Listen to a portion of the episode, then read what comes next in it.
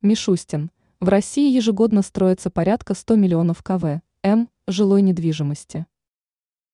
В Российской Федерации за последние пять лет существенно увеличились темпы строительства всех типов недвижимости. Это связано не только с усовершенствованием строительной техники, модернизацией технологических карт, но и повышением квалификации специалистов.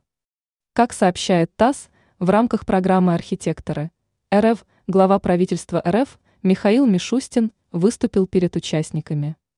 В своем обращении он подчеркнул, что в среднем за год строится порядка 100 миллионов кв. м жилья.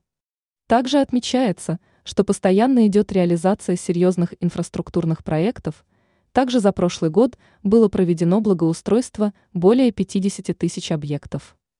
Отмечается, что строительная отрасль Российской Федерации динамично развивается, и необходимо не сбавлять темпов строительства. Обеспеченность россиян жильем и всей необходимой инфраструктурой позволяет улучшать экономические показатели и повышает гражданам уровень жизни. Уточняется, что данная программа позволяет собирать в одном месте профессионалов очень высокого уровня, которых можно привлекать к очень сложным строительным проектам.